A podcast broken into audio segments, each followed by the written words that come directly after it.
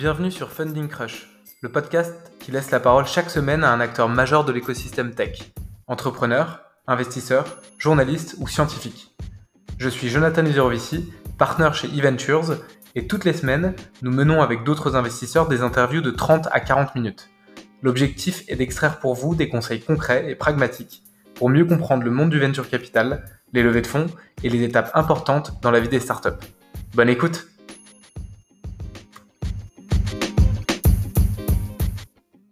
Bonjour à tous, on a avec nous Pierre Burgy, CEO et cofondateur de Strapi. Salut Pierre, je suis ravi de t'avoir avec moi aujourd'hui. Salut Jonathan, euh, ravi également. Est-ce que tu peux, dans un premier temps, nous rappeler comment vous avez monté Strapi et la mission de votre boîte? Alors, je vais peut-être commencer par dire ce qu'est Strapi. Strapi, c'est un CMS, un Content Management System. Ce type de logiciel, ça permet aux entreprises de gérer tout le contenu qu'elles vont afficher, par exemple, sur leur site Internet. Donc, si elles ont un blog, elles vont pouvoir utiliser le CMS pour rédiger les articles de blog. Et ça va du cas du blog jusqu'à euh, gérer le menu, les images qui sont affichées sur la page d'accueil du site, euh, tout type de contenu. Donc, euh, les CMS existent existe depuis de nombreuses années. Et à l'heure actuelle, il y a surtout des CMS traditionnels. Ces CMS traditionnels, ils ont deux parties, un back-end, un back-office pour gérer le contenu et un front-end qui est la partie qui affiche le contenu. Sauf que maintenant, le contenu ne doit plus seulement être affiché sur des sites Internet, mais aussi sur des applications mobiles ou toute autre, de, sorte de, de device connecté.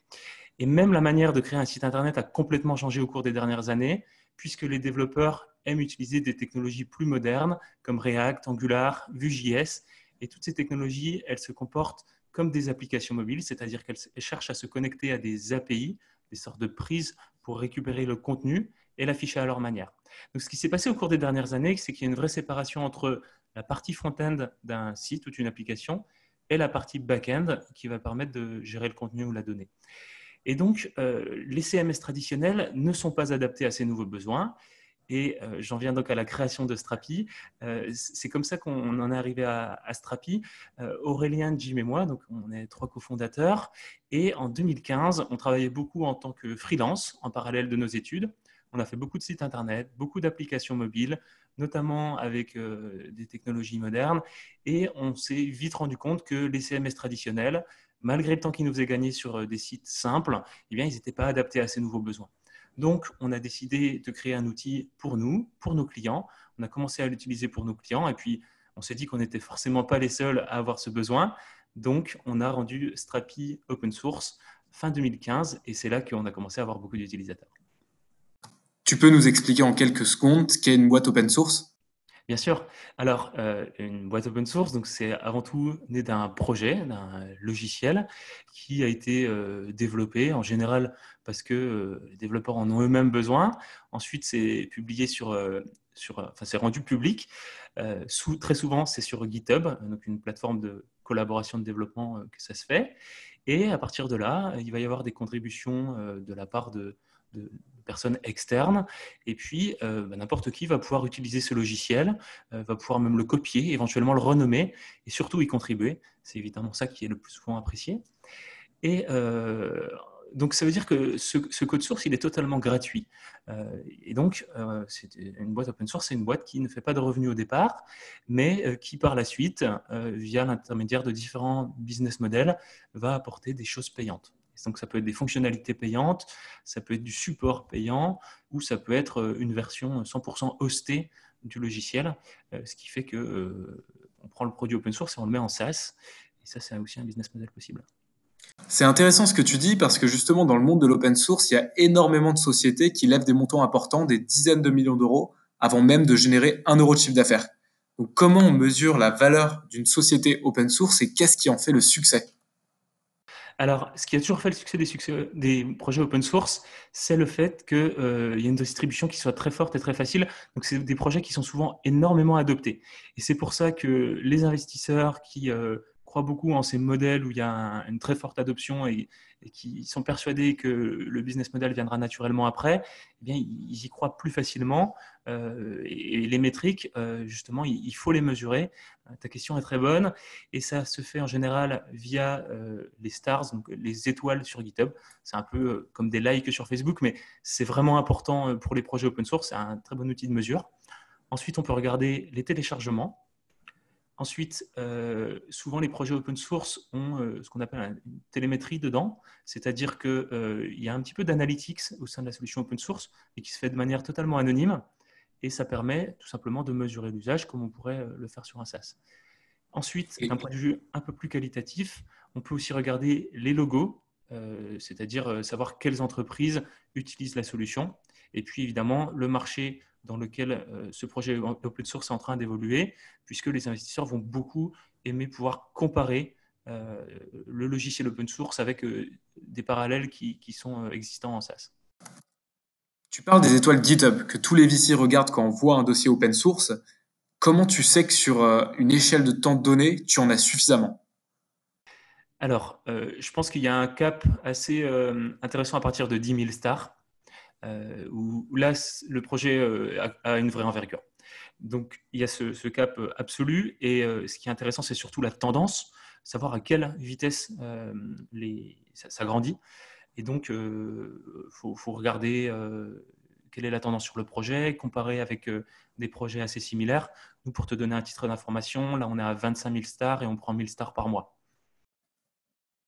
Il n'y a pas beaucoup de gros succès européens et de mafia européenne dans l'open source. Est-ce que tu peux quand même nous donner quelques exemples de boîtes que tu suis de près et qui vous inspirent chez Strapi? Alors, je crois qu'on peut déjà parler de Docker, qui est devenu une solution incontournable et qui est née en France. C'est une solution qui est très rapidement devenue américaine. On peut parler aussi de GitLab, qui est euh, une alternative open source à GitHub et qui est maintenant devenue une billion dollar company. Les fondateurs sont hollandais et ukrainiens. Et puis en France, on a quelques, quelques beaux projets open source qui sont en train de décoller. Je pense en particulier à Nuxt, à Mail Search et à Traffic. C'est vrai qu'il y a une nouvelle vague de sociétés assez prometteuses dans l'open source en Europe, mais ça reste assez récent. Et donc toi, quand tu as levé tes premiers tours de pré de seed au tout début, quand tu parlais à des VC, est-ce que tu avais le sentiment en Europe qu'on comprenait ces sujets? Et de manière générale, comment on parle à des VC quand on a un sujet très technique comme celui-là? C'est en effet un sujet qui fait peur en Europe, en France, parce qu'il euh, y a pour le moment peu euh, d'exemples euh, de boîtes open source qui ont très bien fonctionné. Et c'est assez vertigineux de se dire qu'il va déjà falloir créer une communauté d'utilisateurs avant de pouvoir commencer à, à, vendre des choses. Et donc, c'est un modèle qui plaît beaucoup plus aux Américains. je pense qu'on l'Europe a encore un petit peu peur de ces modèles-là, mais euh, j'espère qu'on va un petit peu euh, débroussailler le sujet pour, euh, pour les autres projets open source qui viendront par la suite. ce qui est sûr, c'est que si on veut lever sur un projet open source en Europe, il faut très bien choisir ses investisseurs. Il y a des très bons investisseurs sur ces sujets-là en Europe, mais voilà, il faut vraiment savoir, savoir les choisir. Tu débroussailles justement le terrain parce que tu annonces une très belle levée de série A aujourd'hui 10 millions de dollars avec Index Ventures, un des meilleurs fonds d'Europe, en investisseur lead. Dans l'ordre, et pour revenir un tout petit peu en arrière, tu avais levé 1 million de dollars en précide avec BPI France et Kima Ventures, puis il y a 6 mois 4 millions de dollars avec Axel et Stride. Est-ce que tu peux nous raconter comment vous avez géré ces premiers événements capitalistiques pour Strapi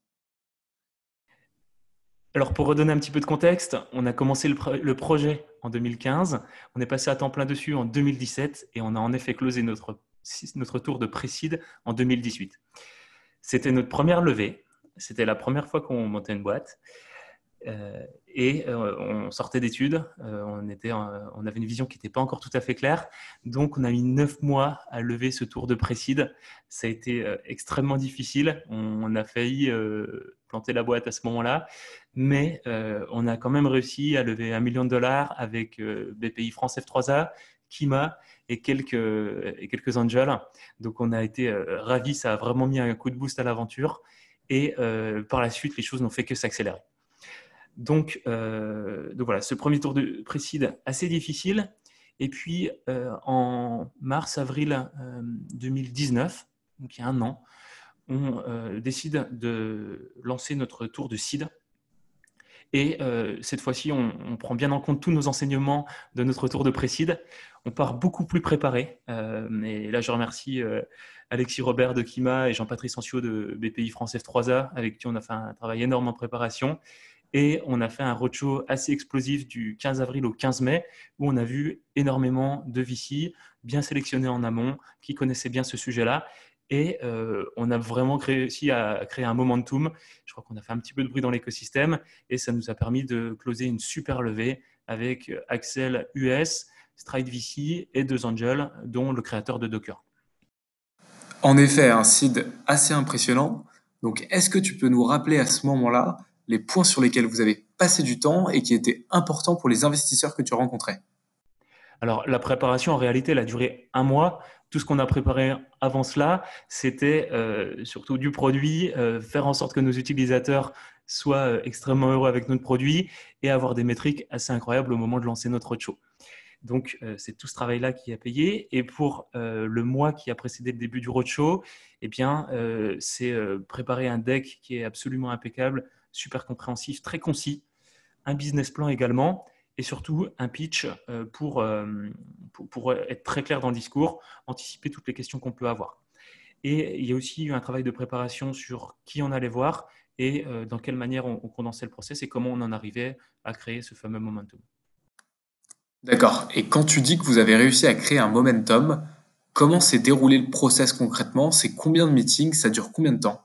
Le roadshow, dans sa totalité, a duré un mois. Entre le moment où on a euh, commencé à aller voir des investisseurs et le moment où on avait les term sheets sur la table et qu'on a dit euh, stop à tout le monde et qu'on a choisi avec qui on allait travailler. Donc, euh, ce qui s'est passé en amont, c'est qu'on avait déjà des, contacts entrants de la part d'investisseurs qu'on a bien mis dans un. On avait utilisé Trello pour préparer toutes ces listes d'investisseurs qu'on allait contacter.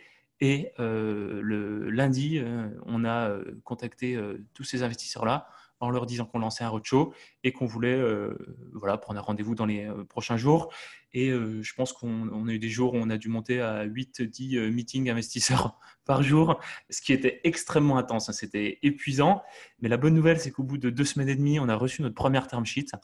Et à partir de ce moment-là, euh, on a dit à tous les autres investisseurs, on a une première term sheet, euh, on, vous laisse deux semaines pour euh, vous positionner, et dans deux semaines, on choisira avec qui on travaille. Et c'est là que vraiment que le, le momentum s'est créé et que les choses se sont accélérées. Tu avais déjà une relation avec les VC que tu rencontrais, ou bien tu as rencontré la majorité des VC en lançant le process? Je dirais qu'on avait une relation à peu près avec 50% d'entre eux. Et euh, forcément que ça a beaucoup aidé euh, pour euh, justement avoir les premières term sheets. c'est bien d'avoir déjà une relation en amont. Maintenant, on en a aussi qui se sont positionnés et qui étaient nouveaux. Donc, voilà, l'un n'empêche pas l'autre, mais je pense que pour vraiment lancer le process, il faut avoir, être en contact avec des VC depuis plusieurs mois en amont de la levée. Donc ça, c'était il y a à peu près six mois, 4 millions de dollars avec Axel et Stride. À peine six mois plus tard, tu annonces cette nouvelle levée de fonds quel a été l'élément déclencheur, étant donné qu'Index a préempté le tour et qu'il n'y a donc pas eu vraiment de process avec des investisseurs différents? Tout à fait. Le process a duré quatre jours. Index a préempté le tour. Alors, moi, j'ai rencontré Ariel Gasson pendant le process de notre tour de seed, donc l'année dernière. On n'était euh, pas tout à fait assez mature en termes de produits, de, de KPI, etc., pour euh, que Index investisse. Donc, euh, on était quand même resté en très bons termes. On a pris un déjeuner en décembre et je lui ai donné un petit peu toutes les bonnes nouvelles qui étaient en train de se passer chez Strapi. Et en janvier, il m'a appelé pour euh, me dire euh, on veut lancer un process. Et je partais à San Francisco le lendemain. C'était prévu. on partait là-bas notamment pour faire des workshops avec Victor, qui est notre nouveau marketing et qui est l'ancien head of community de Docker. Et donc, euh, je lui ai dit, bon, bah, pourquoi pas. Euh, et donc, à San Francisco, j'ai rencontré euh, deux personnes de l'équipe qui ont dit, on veut continuer le process. Et trois jours après, j'avais le partner meeting et on avait la term sheet à la sortie. Et justement, quand un fonds préempte un tour comme ça, est-ce que tu réfléchis à aller voir d'autres fonds pour obtenir une meilleure offre ou une meilleure valorisation pour Strapi? J'ai réfléchi, mais plusieurs choses m'ont poussé à ne pas le faire. Tout d'abord, Index est un excellent fonds. Euh, ils ont investi dans des boîtes open source euh, extrêmement successful. Je pense à Elasticsearch, Confluent, euh, CockroachDB et Kong. Donc, on savait qu'on serait très bien entouré. Et bah voilà, la valeur ajoutée d'un fonds d'investissement, elle est extrêmement importante. Ensuite, l'offre qu'ils nous ont faite, elle était déjà très bonne. Donc, je pense que parfois, il faut savoir ne pas suroptimiser. Euh, même si on a négocié quand même avec eux. Euh, c'est important de, négocier. Et donc, euh, on en est arrivé à des termes qui étaient très bien. on, s'est dit on ne va pas perdre de temps à, aller voir d'autres personnes. Et donc, les conditions étaient, étaient, vraiment très bien, donc on a avancé. Et maintenant que tu as 10 millions de dollars en banque, quel va être l'objectif de la série A et les milestones que vous vous fixez et que vous voulez atteindre pour le prochain fundraising? Alors, on a trois objectifs. Euh, le premier, c'est de toujours faire grandir la communauté d'utilisateurs. Notre, vraiment, notre ambition avec Strapi, c'est d'être un, outil utilisé par un maximum de personnes. Et donc, on a toujours cette priorité euh, ce qu'on mesure, euh, notre KPI phare, c'est le nombre de projets actifs. Et donc, euh, on, restera toujours concentré sur ça, puisque c'est là notre ambition et c'est ça qui va driver le revenu. Et donc, j'en viens au deuxième point, qui est justement le revenu. À l'heure actuelle, on ne fait pas encore de revenus, malgré le fait qu'on ait levé une très belle série A. C'est normal, c'est justement parce que notre stratégie depuis le début, c'est d'avoir une communauté extrêmement importante.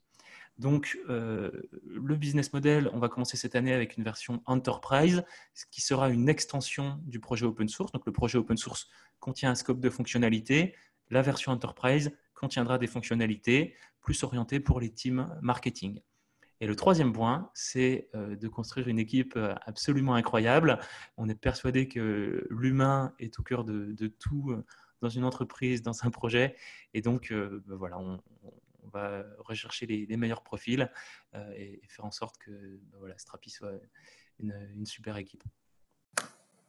Qu'est-ce qui a changé entre le Strapi euh, d'il y a à peine un an, qui avait levé un précise d'un million de dollars, et celui d'aujourd'hui, qui a levé 15 millions de dollars, donc 14 millions euh, sur les six derniers mois Ce qui a changé, je pense qu'on a pu prouver qu'on pouvait passer d'un simple projet open source à vraiment une entreprise internationale de grande envergure. Ce que je veux dire par là, c'est que euh, déjà notre levée de 2019 a fait beaucoup de bruit et le fait qu'on lève avec des très bons fonds a euh, un peu fait réagir les gens et les gens se sont dit bon, en fait, c'est qu'il y a quelque chose, qu'il se passe quelque chose chez Strapi, donc il faut qu'on y mette un petit peu plus d'attention. Le deuxième point, c'est la croissance d'usage. Euh, on continue d'avoir une super croissance, super saine, avec aucune acquisition payante. Euh, donc ça se passe super bien de ce côté-là, avec euh, d'énormes entreprises qui utilisent Strapi. Ben voilà, il y a une partie d'IBM.com qui tourne avec Strapi. on est utilisé chez Yahoo, la NASA. Deliveroo Hero, Discovery Channel, donc dans, beaucoup d'entreprises. Et je pense aussi qu'on a beaucoup, beaucoup évolué individuellement euh, en tant qu'entrepreneur. Et aussi, on a pu prouver qu'on savait recruter et constituer une équipe solide. Je pense en particulier à Victor Kwan, qu'on a recruté en tant que VP Marketing et qui était Head of Community chez Docker. Ça, je pense que ça a beaucoup rassuré les investisseurs. Et ça a aussi prouvé qu'on voulait vraiment s'étendre aux États-Unis, puisque Victor euh, habite à San Francisco. donc euh, voilà, on a un premier pas maintenant, un premier, une première personne aux États-Unis. Vous avez maintenant plein de fonds dont la réputation est d'être quand même hyper actifs qui ont investi chez Strapi. tu avais déjà Alexis de Kima et JP de BPI, puis Pia de Stride et Dan de Axel, auxquels viennent s'ajouter euh, donc l'équipe d'Index et en particulier Harry et Julia qui couvrent la France qui vont t'accompagner. Donc, comment tu comptes gérer la communication avec eux et tirer un maximum de valeur de tous tes investisseurs? Ouais, je crois qu'on est, plutôt bien entouré et, je remercie euh, toutes ces personnes de nous, de nous accompagner. Euh, voilà, les investisseurs, c'est n'est pas juste des noms, Index, Axel, Stride, c'est vraiment euh, des personnes derrière qui nous accompagnent au quotidien. Donc en termes de rythme, moi je fais un reporting mensuel à tous les investisseurs. Les personnes du board, je leur donne des nouvelles toutes les semaines. Euh, pour qu'il y ait une fréquence un peu plus élevée. Et on a des board meetings tous les trimestres. Mais je crois qu'il n'y a pas une semaine où je ne discute pas avec une de ces personnes via WhatsApp pour des questions euh, très précises. Euh, donc j'ai toujours les réponses à mes questions et c'est des, des, personnes qui vont toujours trouver dans leur réseau les réponses. Et ça, c'est super agréable puisque je pense qu'entrepreneur, c'est c'est vraiment euh, un peu une mission de, solitaire. Euh, on est à, l'aventure. Et pourtant, les histoires sont euh, assez similaires dans toutes les entreprises. Je pense qu'on passe un peu tous par les mêmes étapes. Donc, c'est super bien de pouvoir être mis en relation, d'avoir des conseils par rapport à ce qui a été fait dans d'autres entreprises. Et en ce qui concerne Index, ben, ça a déjà très bien commencé, euh, même si le, tour vient à peine de se closer. On est en train euh, de, travailler sur le recrutement. Là, on recherche un ou une head of people ils sont, ils sont géniaux. voilà, ils mettent en relation avec des profils, ils ont revu notre offre, ils donnent des conseils super précis. On est en train de travailler aussi sur le pricing. là, on avait parlé d'un benchmark. Ils viennent de m'apprendre qu'ils venaient de finaliser le benchmark et qu'on allait, qu'on allait voir tout ça ensemble. beaucoup d'intros aussi à des personnes dans, dans l'open source. C'est notamment grâce à eux qu'on a sur ce tour en Angel le CEO et le CTO de Kong, qui eux-mêmes nous apportent énormément. Donc, donc voilà, je pense que en tant qu'entrepreneur, c'est important d'aller demander aux investisseurs. de, c'est toujours l'entrepreneur qui doit aller poser ses questions. Il ne faut pas attendre que ça tombe du ciel. Les investisseurs, ils ne peuvent, pas deviner de quoi on a besoin. Mais, si on va chercher l'information, ils seront toujours là pour la donner. Et, et là, je remercie Alexis et Jean-Patrice qui sont là depuis le début. Stride, euh, donc Pia et Dan euh, depuis le tour de Sid et maintenant euh, Index avec Harry et Julia. Donc c'est vraiment super d'être bien entouré. Et j'imagine que vous allez travailler pas mal ensemble sur le développement aux États-Unis. Donc on va terminer par ce sujet-là. La majorité des boîtes open source qui cartonnent étaient nées plutôt aux US. On peut maintenant le faire de l'Europe et de la France car il y a de plus en plus de capital. Donc quel est le plan d'expansion pour vous? Alors, le plan, c'est de développer toutes les équipes marketing et sales aux États-Unis, parce que c'est indéniablement là qu'est le plus gros du marché. On a déjà 25% de nos utilisateurs qui sont là-bas, on a moins de 10% en France, euh, et donc euh, c'est absolument essentiel qu'on renforce notre position là-bas. Euh, sur, sur ces problématiques marketing et sales. Euh, la question se pose également pour moi. Euh, donc il était prévu que je déménage là-bas à la fin de cette année ou en début d'année prochaine. Le Covid a évidemment revu les plans, mais c'est pas si grave que ça dans le sens où on va quand même recruter des personnes en remote depuis les États-Unis. Là, on a une deuxième personne qui va nous rejoindre cet été aux États-Unis et, ça, ça devrait continuer dans cette direction-là. Mais c'est indispensable d'y être. Comment t'expliques que c'est un modèle qui intéresse et qui marche bien, particulièrement aux États-Unis? Je pense que de manière générale, les Américains euh, aiment un peu plus le risque et euh, dans un projet open source, il y a très peu de signaux qui peuvent rassurer au début sur le fait qu'il va y avoir beaucoup de chiffres d'affaires, puisqu'il faut, dans un projet open source, commencer par créer une communauté. On ne peut pas commencer avec du payant, contrairement à un SaaS, avec un projet open source. Donc ça prend du temps. Euh, et donc, euh, les modèles, enfin, les investisseurs qui sont prêts à financer ça sont plutôt aux États-Unis, justement parce qu'ils ont moins peur du risque. Et, euh, et puis, bah, le, marché, de manière générale, sur le marché du logiciel, qu'il soit open source ou pas, il est en majorité aux États-Unis. Donc, ça fonctionne très bien là-bas. Donc, toi, tes utilisateurs et donc tes clients potentiels sont déjà en grande partie aux US, en fait? Oui. Ok Pierre, merci beaucoup pour tes insights, c'était super intéressant et c'était un plaisir d'échanger avec toi aujourd'hui. Merci à toi Jonathan, à bientôt. Vous avez écouté cet épisode de Funding Cross jusqu'au bout. Si vous voulez contribuer au développement du podcast, abonnez-vous et partagez-le à quelques personnes de votre entourage.